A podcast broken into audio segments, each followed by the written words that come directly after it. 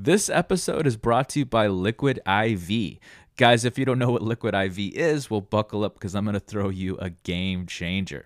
Liquid IV is a hydration multiplier that not only tastes great, but is a non GMO electrolyte drink mix powered by cellular transport technology to deliver hydration to the body faster and more efficiently than water can just do alone. One stick contains three times the electrolytes of traditional sports drinks with five essential vitamins.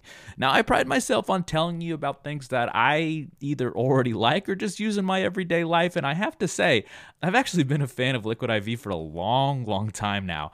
I use it for everything from, you know, just long runs to stay in shape, all those late late nights with those after hours, or just when I'm feeling a little dehydrated. I turn to it so it could just, my God, set me straight, make me feel like a million bucks again, and just get me ready for the day. So please head on over to their website. That's liquid IV.com to check out their amazing line of products.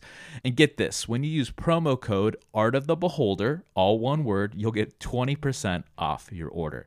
Now, if you need a little direction on where to start, I recommend lemon lime. Guys, you're going to love it, won't be disappointed. So please give it a shot and get more fuel for life's adventures. Now, back to the show.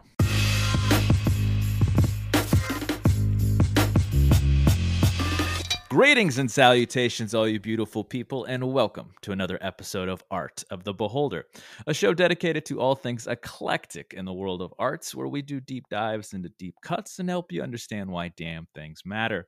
I'm your host, Novo Day, and today we're going to be talking about art in history by focusing on the life, times, and works of Swedish abstract artist Hilma af Klint.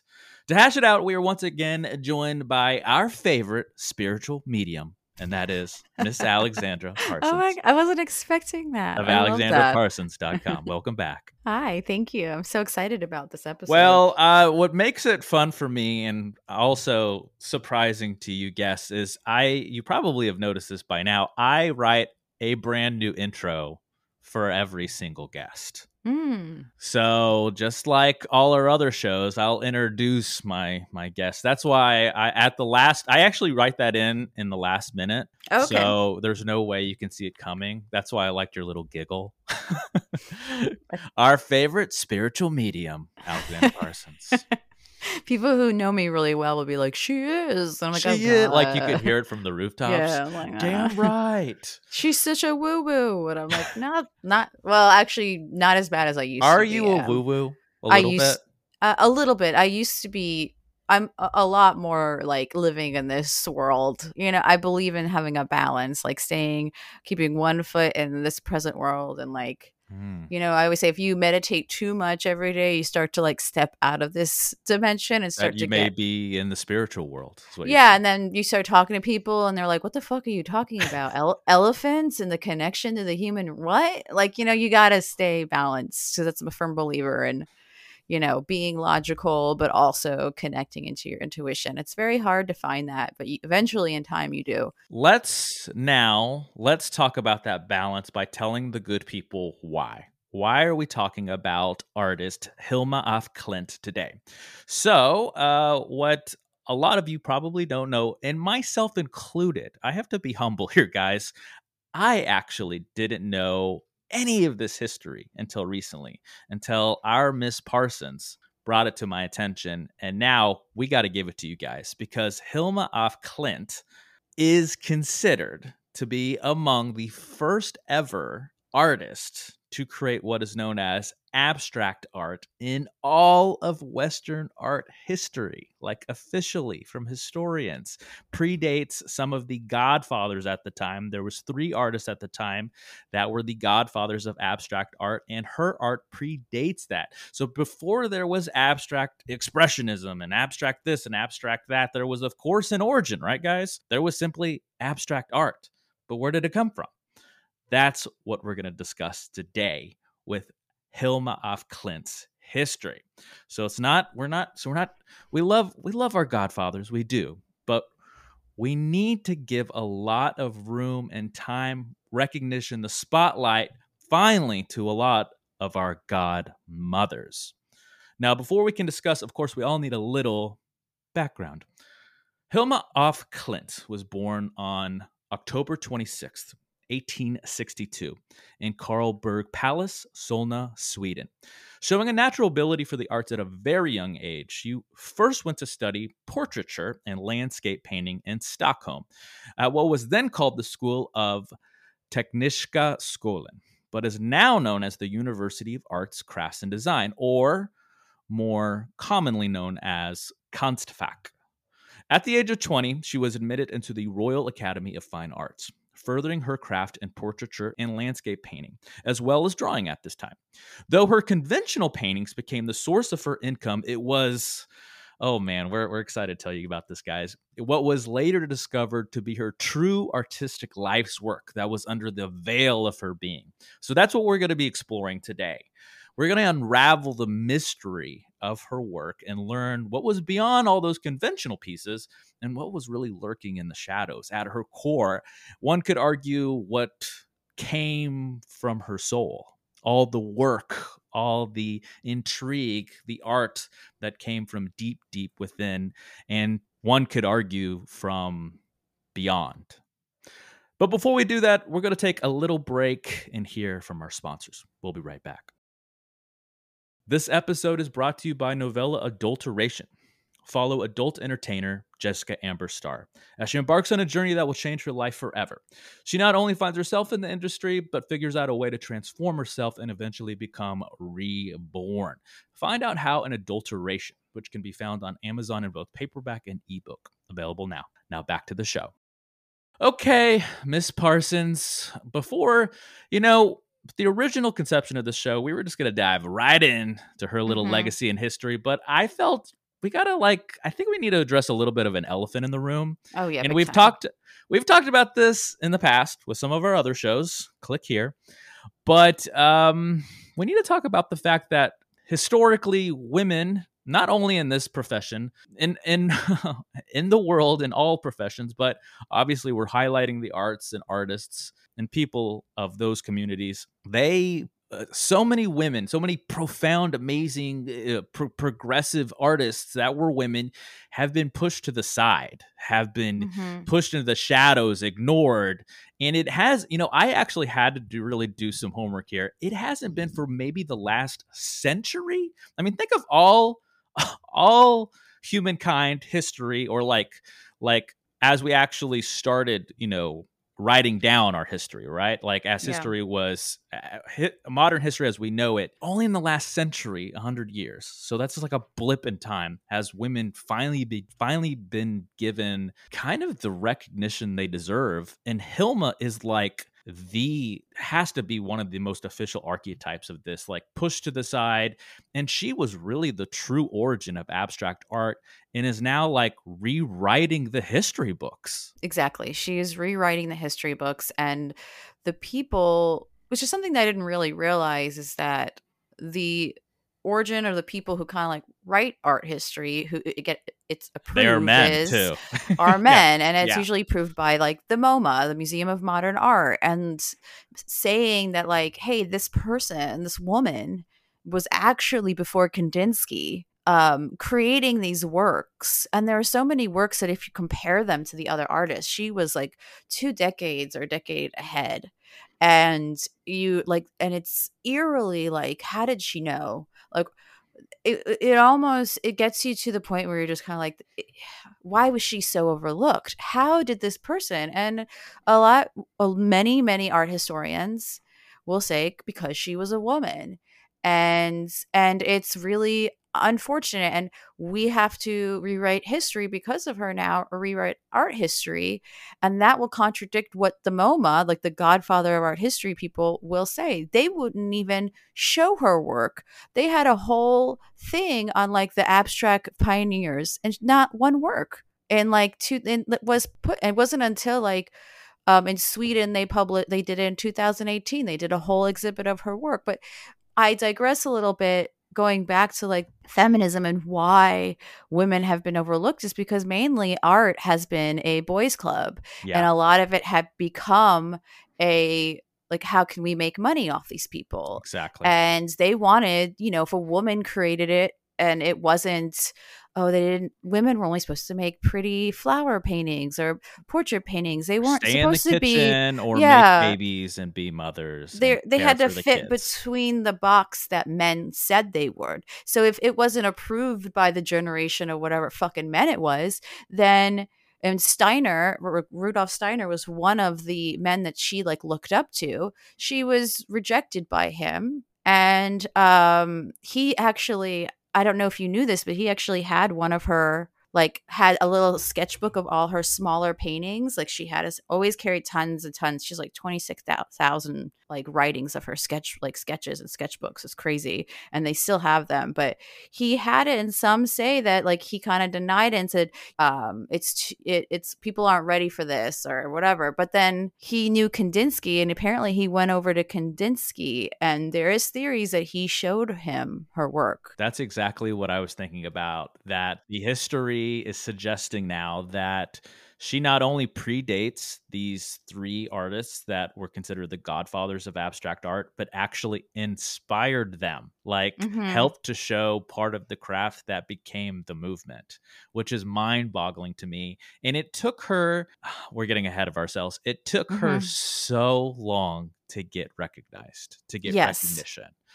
So I think, yeah, I, I just wanted, I felt like we needed to frame this piece by starting with the fact that this has happened for so long. It's not only happened to her, it's ha- happened to countless other amazing female artists. And it's finally time that we fucking change this and give everyone equal footing and equal opportunities for recognition and to find success. And one thing I'll say for present day is what I've learned about too is the fact that you can't, uh, none of these art, like the boys club of today in art history and selling art, there's still prominently a lot of men. Oh, Um, you yeah. It's still happening today, for sure. You can't make money off her work because she you can't sell her stuff. You can't auction her work. She that's like a strict guideline she put or some something like you could make copies and you know you can sell them at the gift shop but a lot of her stuff can't you can't make millions of dollars off of it nothing is for really sale I have a uh, a T Buck tangent corner for you, Miss Parsons, Mhm, sure. because I was discussing uh, this very topic with my ghostwriter, and she made an amazing point. She goes, "Could you imagine a world? Could you imagine the world we could be living in if men?" And society didn't do this to women. If we had 50% of the population helping to push and progress society and culture into what it could be, you know, instead of just pushing them to the side, like, oh, you women, you need to be here, you need to be in this box for so long. Could you imagine if they were given 100% opportunities?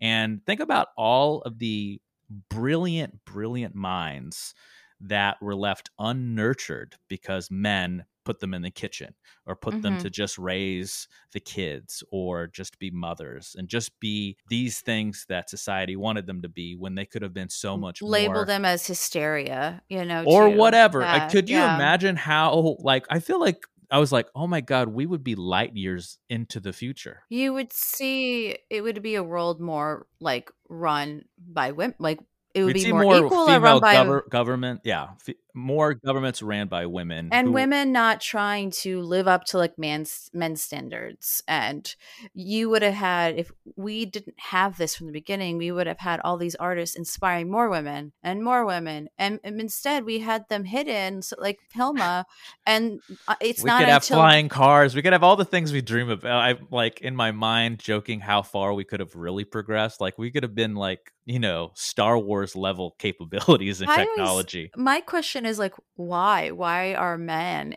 in high society like why are you what is it about women that scares them so much that you have I don't think it's um I don't think it scares. I think it's uh they uh, devised a way to make them second rate, you know, citizens and people and something in some cultures uh, uh, not, you know, not even human. Like a lot of people of color often were looked like they're not even real people because they're women. And I don't yeah, so I don't think it's a it's a scared thing. I think it's a it's a uh, men historically have been obsessed with power and have gone out of their way to keep it. So they're afraid to share their power with women, Absolutely. or they're not emotional. I don't. Don't you think there's an aspect of fear from it though? That's that's a rooted in fear. I think.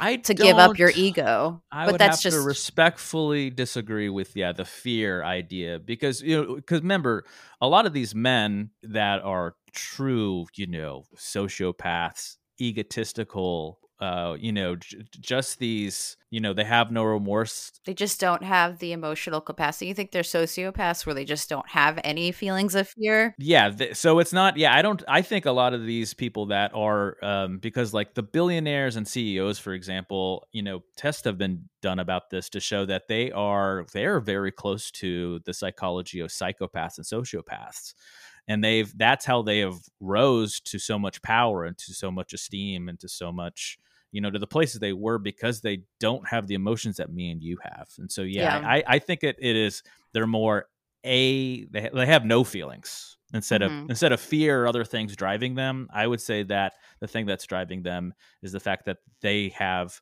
no empathy Yeah. No, that's that's a no, that's an interesting argument. I I I agree with you. I also that's like my a lot of my belief system comes to the point of like either we are rooted in two main feelings in our ecosystem of our soul and it's either love or fear. If you strip everything else away, even the sociopath deep deep deep down there has to be some kind of love and Mm, some kind of fear. I don't know. It's rooted into something. Like I don't think sociopaths are just like necessarily. Some of them that I mean, I, there are some that are born, but they usually are made by their environment or lack of love or therefore. But that's just my my I've always my belief system. there th- i have to probably respectfully push back there there's a lot of them are born you, That you are know, born. No, there yeah, are. they I are do- born. Yeah, that, that it has nothing to do with nurture. It has everything to do with nature. That they're just kind of that way. But uh, yeah, is you know you could be a perfect parent. You could be perfectly level headed and normal, and yeah, um, birth uh, a a serial killer. Yes. I mean, chemical, there are people like chemical imbalance. There's science that shows, yes, that people are just born that way. Anyway, we're digressing. We are going on a, a, a whole nother subject. I love this. I love the subject of psychology and Oh but it- you know, I think I- it's important that I brought that up about love and fear and like the soul is because it's so much related to our main subject today, and that is Hilma af Klint. I'm very much rooted in a lot of like I practice Buddhism. I a lot of my artwork that I paint is rooted in spiritualism, and I focus on sacred geometry and meditating in front of my paintings to naturally see them. So I think that's why I connect with her a lot. I have always been fascinated by that world. So something a little about me that you probably didn't didn't know, Miss Parsons, is since I was probably I want to say a teenager in high school, kind of teenage years, I Mhm. was absolutely obsessed with learning about these uh these communities and Esoteric world. Yes, esoteric worlds and communities that studied them, and Aleister Crowley and sacred geometry and all of these things. I was, but what's crazy, the difference between me and you is I am approaching it from a completely the other Mhm. side of the spectrum. I'm very non theistic, very a- atheistic in a lot of how I look at these things.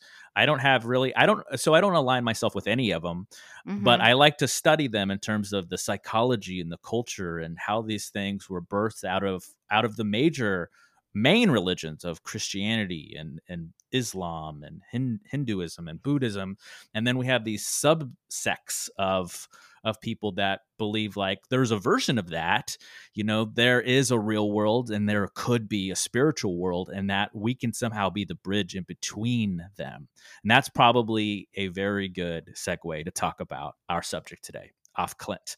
Because to really understand af Klint, you need to understand the studies of spiritualism, of spiritism, of theosophy, of what over the years some people put under the umbrella of mysticism because she uh, f- fell into those circles and fell in love with the idea that and I get it, you know, on my side, and I'd love to hear your side, um, probably being a little closer to studying those things. From my side, I totally get it. I get why these people kind of fall into these things. That there, there's more than just than just us. There's something that there's a whole world beyond us that we can't see and can't touch and can't smell, but it's there. And I find it. I I get it, you know. So I get why people fall in love with these ideas. I I still don't personally believe in them, but I just studying them from the outside. I understand them and their motives. And it seems so. It seems like it's a good balance for the show. Is you're more on, which a, a lot of people are the intellectual side of things and understanding it's scientific, the root, probably scientific root of it. And she actually studied science and she Yeah, was oh, yeah. very much like she was really great with math so math, some botany. the first oh yeah, yeah the And first part her of her art. work yeah the first part of her work is i forgot that something chaos i think it's on the notes um primordial, primordial chaos. chaos. So a lot of it had to do with like numerical numbers and um but she also I think everything is interconnected. So like with what you're more intellectual and and scientific, I like to have the balance of both, but I do lean more onto the spiritual side of things. And I don't very much talk about that side of myself that often because it is something that I hold very sacred to, um, in my world. And I can I can um, actually relate to her because not everybody can understand it. And with society and social media now, there is this level of like um, trending of it that has watered it down and um, has watered it down. It, it's kind of disgusts me, and people aren't actually giving credit where credit's due with Jungian psychology and his spiritualism. And people keep talking about shadow work, and they don't actually know anything about it. So yeah, let's tell the good people about the differences then. I think that's probably important to to dive deeper into the world that is af Klint because yes, there is there is people like her or Aleister Crowley that really study this stuff, that like find worlds or find things in like religious text like Bibles and the Kabbalah and the Quran and find things with numerology and sacred geometry and all these yeah. and I find that so fascinating that they they they they find these other worlds by studying these other things both yes on a very uh religious theistic level and and also balancing that with a very scientific kind of level at the same time trying to try to analyze it almost like a scientist would. And that brings her to to the five which was essentially the um her and four other women creating a group of of spiritual seekers if you will that they called themselves yeah they would call themselves the five so i think the difference between what we see today like people that are like oh well i'm a fortune teller and i can you know you know i can just crystals look up at your my zodi- butt. yeah, Yeah, crystals and zodiac signs and all this stuff that is a little more face value superficial let's make some money off of this Mhm. whereas these women and these other historical figures we've talked about like really try to take this very seriously and that's probably where i i take them seriously you know as much as i don't really believe in any of it i respect that they do just like i respect any religion or anybody that practices a religion beautiful work came out of it that was substantial and clearly has lasted through the test of time. Um, and look, during the time during the turn of the century, spiritualism hit a whole new wave. Like it became very popular for people to hold seances in their house. So it was trending then, but it was in a different way. It was more pure, I guess, and more exploratory. Um, something that wasn't watered down by like a societal um, stance, but it was becoming popular. And, you know, Crowley was more, um, he started, it was part of the Golden Dawn order, but there was a lot of artwork involving that with, and they created the original tarot deck with the one that we see today. So, and uh, they focused on a lot of sacred geometry and shapes, but it also was a little different. I say Hilma af Klint's group was more focusing solely on like the high masters. So they would like, met, they and would tell do the, tell the good people who the high masters are that don't Um, know. you he'll hear about the high masters through a lot of spiritual movements even today, but apparently there are a group of masters that like speak. Um, well we should tell them they're the spiritual universe. beings they're like spiritual beings. They're like an entity, like an energy source that you know is beyond our brain comprehension. And these five connected to it. And as Hilma af Klint kept going on, she would, you know, do these. I don't know if necessarily she did these meditations, but she was very fixated on focusing on like Buddhism Oh and yeah, different the spirit religions. world, the paranormal, trying to connect with these entities that were beyond her. speak through her they're really into automatic you know people like doing automatic writing these group of women got really obsessed with the automatic drawing so you would see all these swirls and and all these interesting swirls f- figures and shapes everything kind of connected to the snail too if she has a lot of snails in her drawings. And um, if you look at some of those automatic drawings from the 1900s you go to the 1960s and there was um, drawings before right before her work got published was able to come out that started to become a trend so it's like she it wasn't just her but that group was really ahead of their time So she tried to tap into this spiritual world and connect with these beings called the High Masters. And she truly believed at one time that one of the High Masters was working through her to create a series of paintings, of works that was later dubbed the paintings for the temple. So that's a very important part of the discussion is the temple paintings. These were created from 1906 to 1915 and concluded with 193 paintings.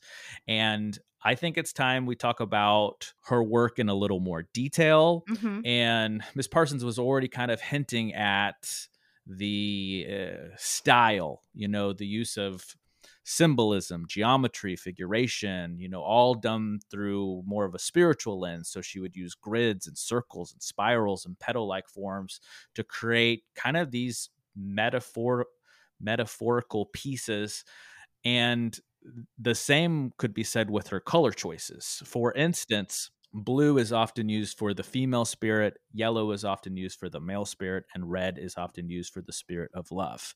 And if you think of those at just face value, guys, what are those? Those are primary colors. That's why she chose them. But it's, and again, there is something about this kind of work. And I think it, it comes down to this. I'm curious to hear what you think because I'm so drawn to this style of abstraction because it uses eh, shapes and circles. And I think it, pers- on a very, very personal level, I've always been drawn to sacred geometry because there's something very soothing about symmetry. It's everywhere in the world. It's everywhere in the planet. Like all sacred geometry connects is based on math, and like it's based on like what we see.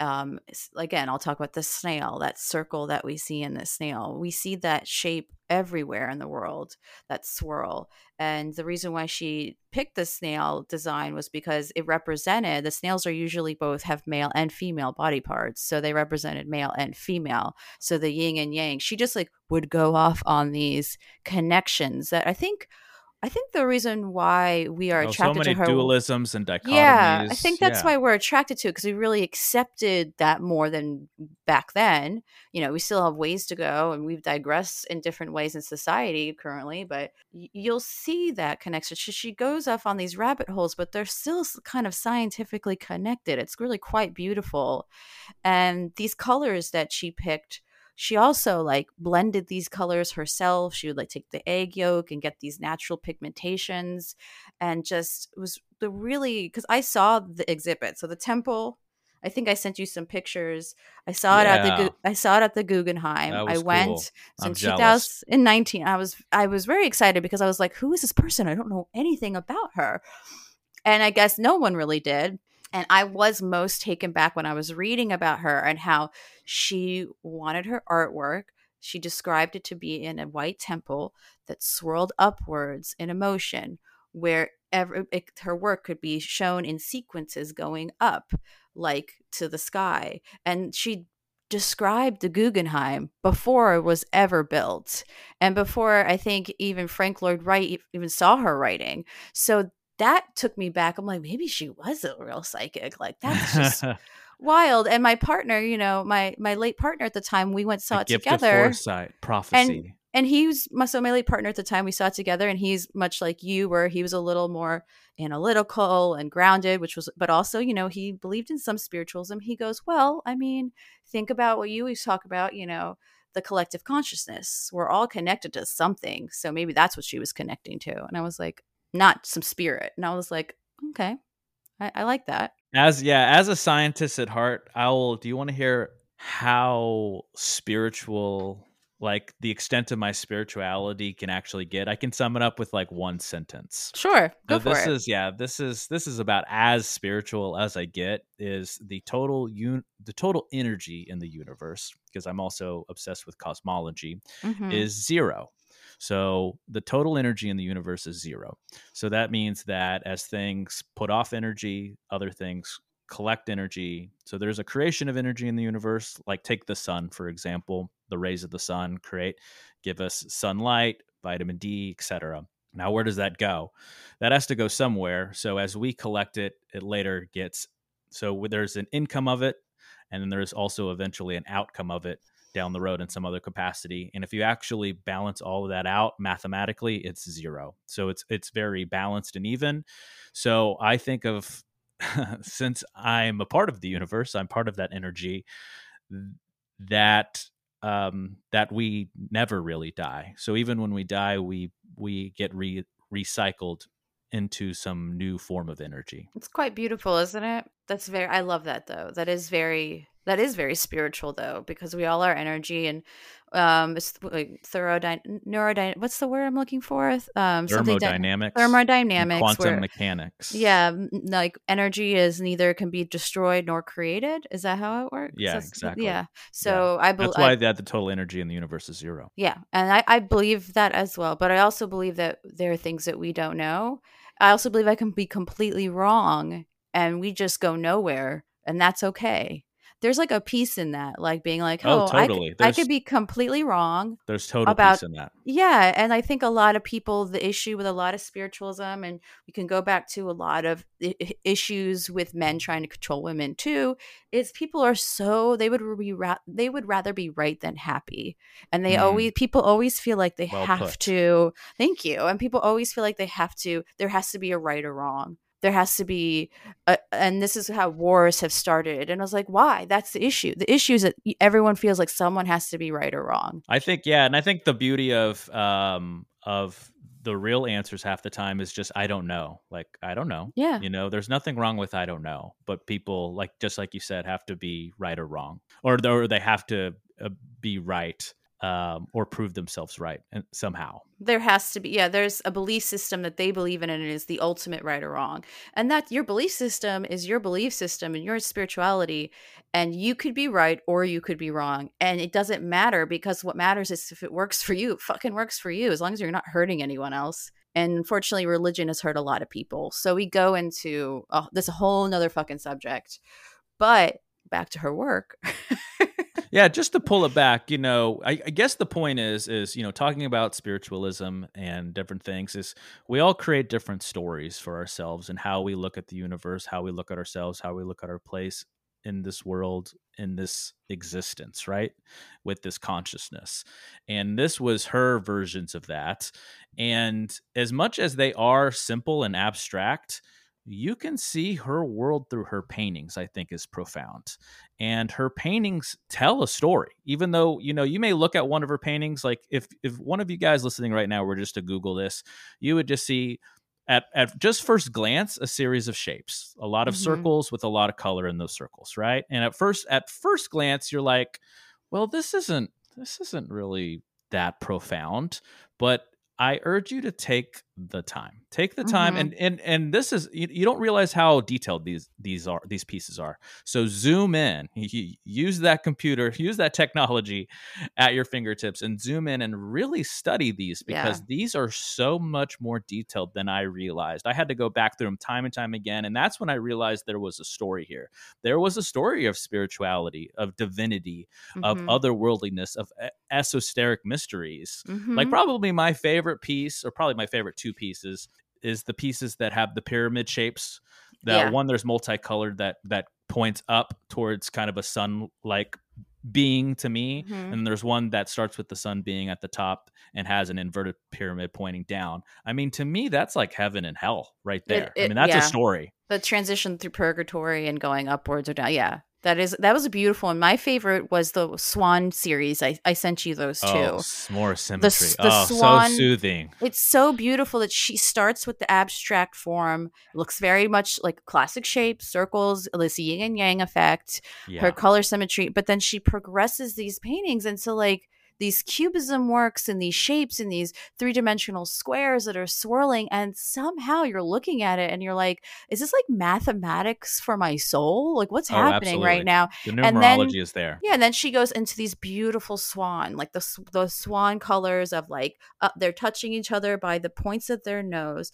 There's a black background at the top, white background at the bottom. One swan is white, one swan is black, and it's representing the perfect yin and yang, the balance between the feminine and the masculine.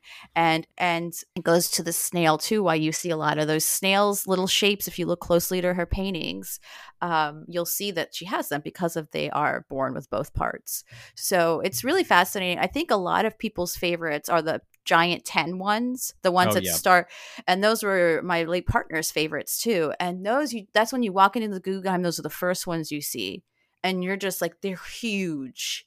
And you just look at them in awe, you're like, oh my God. And they just represent like birth, ch- uh, like childhood, um, youth. I think the adulthood are my favorites mainly because those are colors of like the blues and the it's essentially like the, phases of our lives. yeah, and then the elderly one, and when you look at the old one for elderly, like when you get old, there is something that looks like this. It's all pink and reds, and it looks like this. You know, you're ready to go on to your next transition of life.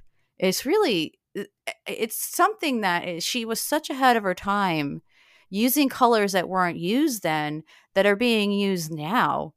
She's like, and that's why she didn't want, you know, she posted like I in I think what what year was it when she was like I think in the 30s is when she decides to um her work to not she noted that she put an X in the negative mark next to the works that she said cannot be opened for 20 years till after her death. That is probably the most fascinating part of her history is Mhm. that she she confided in her nephew Eric um, Mhm. that she wanted she felt like her work was was like the world was not ready to see her work and understand it and digest it and he told and sh- or she told him to keep it secret for at least 20 years after her death and then start releasing it to the world. And he did that. He stayed true to his word.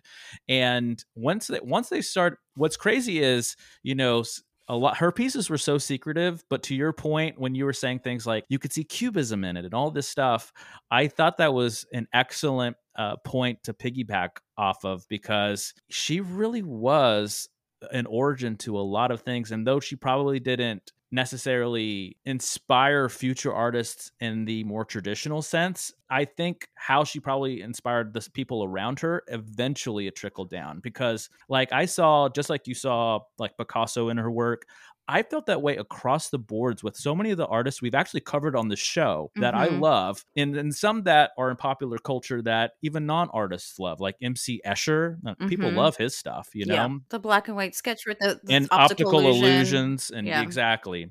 And I I love me some Escher, and I saw so much of that kind of stuff Yeah, you're right. come there's from af Klint. She's it's no, she's she's fascinating. I she uh, they did just discover recently, maybe the past couple years, that she did show one time in 1928 in London after being denied from multiple places. But we don't know what work. We think that a couple of the big ones were shown. Um, so that there's only one evidence of one exhi- exhibition, but there is evidence that she tried to be in multiple ones and. she um, definitely tried you know a little bit she was she was very secretive and i think to a very uh, reserved. yeah. yeah very small you know, groups and corners and communities she would show her work but i thought it was so profound that she wanted to wait those 20 years and even then i felt like this was very important part of her history and something that we got to talk about is even then so roughly you know so roughly in the 1960s is when her nephew eric started to show her pieces to the world. And even then so even then he had a hard time finding people that took it seriously, which is no surprise given Yeah. how we just talked about in the last century. Like, who is this just- woman? They're like, we yeah. don't care about her. Like, what? Like, it was really, really dis- disheartening. and they tried to even um, so this now speed up to the 1970s they tried to connect with S- S- um, stockholm's version of moma their museum of modern art and say we have we have we have a swede that wants to that should be revered and recognized and we have so much of her work we want we want to exhibit it you know display it in Mhm. your museum and they decline the donation they're like who's again to your point who's this woman we don't fucking I care. think they, because they couldn't make money off of her. Right. there was some there was some reason right Yeah. and it wasn't until 1984 so eric god to his to his um you know we got to respect a little bit of eric you know he kept Yeah. trying he kept going and finally and you know he found an international audience in the 1980s and it was presented at a conference in helsinki in 1984 and then even then it took so long for people to finally about this time historians and thank god for a lot of the female historians art historians that were like wait a minute yeah. we need to pause the movie. We need to take a break here. Like we need Mhm. to really we need to really take these seriously. And they finally did. And it wasn't until 2017 okay guys another 50 what 60 years for her to finally get some exhibitions in her name and then finally in uh, February of 2018, the Museum of Modern Art in Stockholm finally said yes to these donations. And now she has what is known as a dedicated room, a Hilma af Klint room. So, a dedicated space at the museum where a dozen works of the artist are shown on a continuous basis. Finally, we've made Mhm. it. I think I'd have to say, after I saw her work, it really changed the way I perceived art. And I think that's the whole point of art to constantly, you know, and I don't understand what the fuck the problem is. Like, what people are so. Uh, Art is just like anything in society. He thinks there's always a point where human people, humans, like I'm an alien, human people try to like people. human people corrupt things but her work is now i think considered probably used to be picasso and his work and she's my favorite artist Wow. because i get i get so i emotionally favorite artist of all time is officially af Klint. it's af Klint- yeah p- a painter painter Okay. artist yeah like Okay, we're speaking kind of, of- like yeah, okay. abstract yeah ab- that of kind that of painter. medium. I'm that medium. favorite. She's my. Okay. It was oh, always Picasso, and still love Picasso, but like, and love Cubism, and that always connected to me. But and I Kandinsky was always my favorite too, and I still love Kandinsky's work um because I love there's chromesthesia and synesthesia with his work, and that's a whole nother subject. So then tell the good people why they need why this is so important. I don't think, you know, we we do we end all of our shows with the importance of our topic, but this is probably one of the most important topics we have ever had. That's how marginalized she was.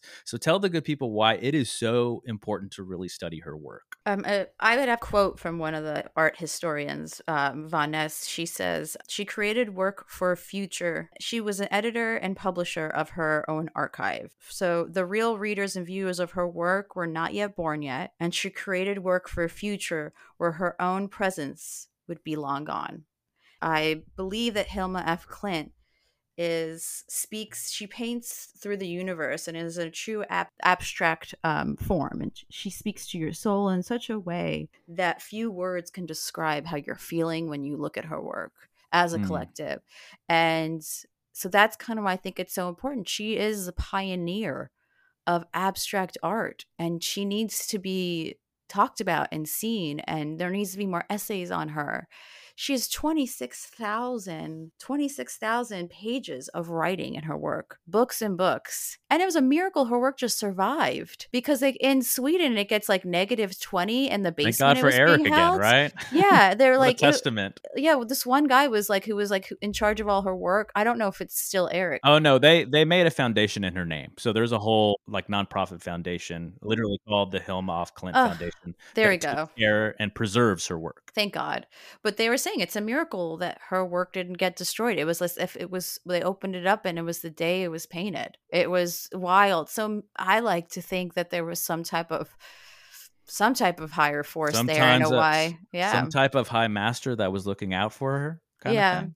I think the high masters, uh, there is that you can interpret that however you want to interpret it. Right. That could be God or some Your sort of higher prophet, self, some- Your true inner consciousness that you're connecting to. Oh yeah, that's left to so much uh, the collective consciousness, Jungian yeah. work. So there's a lot that you can connect. That but the whatever- total energy in the universe is zero. Yeah, However she you was want. just connecting to the gray, like the black, the gray matter or the dark matter in the universe. That is mainly is what consists of the world or the universe is dark matter. So she was maybe connecting to that and to space and time, and she was seeing things that other people weren't ready to see, but she was brave enough to paint it. So and brave enough to know that people weren't ready for it. So very little ego there, which is a lot for an artist. A lot of artists have huge egos. So learn about her work and watch it. It's Really true pioneer. There you have it, guys. The lifetimes and works of Swedish abstract artist Hilma af Klint from top to bottom. I want to thank you guys for listening. I want to thank my guest, Miss Alexandra Parsons. But before we go, you know, we got a little extra for you, a little icing on the cake, a little cherry on top with what we call the gem of the week. If you're new to the show, don't know what the gem of the week is, it's simple. It's something we like to talk about that doesn't fit into the scheme of the episode because it may just be on our radar in the last day, week, or month. But we got to give it to you guys so you guys can dig deeper. Before we do, let's talk sponsors. Today's gems are brought to you by Zencastr. Zencastr is our go to tool for remote podcast recordings. What's great is that you can record separate audio and video tracks, and it's all backed up on a secured cloud so you never lose your hard work. Even better, it's easy to use and there's nothing to download. So go to zen.ai, that's Z E N dot AI slash art of the beholder, or just use promo code art of the beholder and get 30% off your first three months with the pro account. Now back to the gems.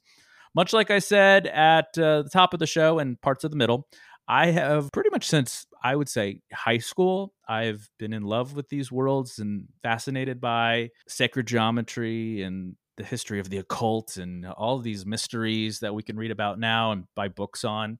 And there was one artist that kind of came to the surface through all of this research, and that artist's name is Alex Grey. So, Alex Grey's work, again, very inspired by someone like af Klint and all the people that she in- later inspired. So, this is very spiritual, Oh yeah, Alex esoteric. Grey. Yeah, yeah, yeah, yeah. That yeah, guy's, this very spiritual, esoteric paintings of of those worlds and realms. And it's essentially a lot of the ideas of af Klint in terms of abstraction, add in a lot of anatomy, Oof, human yeah. anatomy, Transfiguration, all that stuff. Right. Really fascinating. and then add in a, a- a touch of different kinds of spiritualism, and then put that on steroids, and that's Alex Grey. That's very true. I love that. I have two, but in their shows. But I'm gonna have you. My, my I was gonna ask you if you've seen this yet, but it's a new show. It's a new drama show on HBO called Full Circle. It's a. I haven't. I haven't. It's the Steven um, Soderbergh, and he filmed it all entirely on an iPhone. Of course he did. Uh, he's sounds so- right. That I was that like- sounds about right. and it was as everyone tells me like that's about right but it's really because i was watching it and i was like why does this look like like a senior thesis movie and then i was like but that was like a whole student point film. yeah and i was like you know and you have all these great actors in it and Yeah, like Claire Danes and stuff like that. yeah and that was his whole point so you could just really focus on the intensity and the intimacy of these expressions and that also showcases how great these actors are because um it it was a little jarring at first but it's a really it's a really great show aesthetically. It takes place in new york city. It with that camera every him doing everything on the iphone it does feel like you're in the city within the eyes Mm, kind of like you are a fly on the wall like you're the voyeur kind of thing. yeah, and that's what he wanted, and he did a very good job executing that. And um, another fun show is The Witcher's out for everybody who's a big little Witcher fan. we're Witcher. so- we're Witcher heads in this. house, yeah, the season t- um part two, Geralt. Oh, part two just came So out, so I started started. Oh my god, dream, and he's a big nerd in real I, life. you know, Yennefer. Usually, I joke about how all the dudes are dreamy, but Yennefer is Oh. she's fucking easy on the eyes too. she, Jesus I love. She's so beautiful. Yeah, she's, she's um, easy. On the eyes. Oh, so easy on the eyes. Both of them. I'm like, can I just have a poster of them? Like, You thank can- God. you know that exists. You can. And the, and the Oh, clothing is Guys, we know what we're gonna get Miss Parsons for Christmas and her upcoming birthday is a poster of Oh. Geralt and Yennefer. I would love that of Geralt. Oof, that's so nice. But this is the last season he's in. He's not going to be the Witcher next. the Yeah, next it's gonna be a. Hemsworth. Ugh, yeah, whatever. I'll probably still watch it.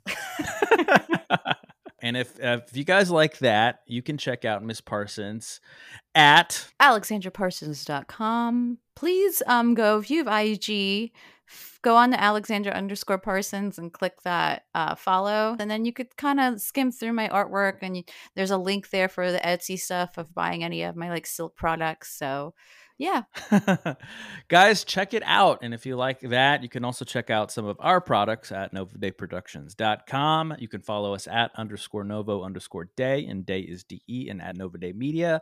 Don't forget to like, subscribe, do all the things, rate and review. And if you'd like to sponsor our little love child or be on the show, you can reach out to us at novadaymedia at gmail.com. So until next time, we'll see you in the next one. So be good to each other. And as always, good luck and Godspeed. We love you. Art of the Beholder is brought to you by Novo Day Productions. Created and hosted by Novo Day and the Novo Day Collective. Facebook.com slash Novo Day Media, at Novo Day Media on Twitter and Instagram. Music by A Company. Facebook.com slash ACO Music 123. ACO on Spotify. Logo designed by Tom Justice, J E S T U S, of thejusticecompany.com. And executively produced by Clayton Anderson. All rights reserved. The gift of foresight, prophecy. And I was like, okay,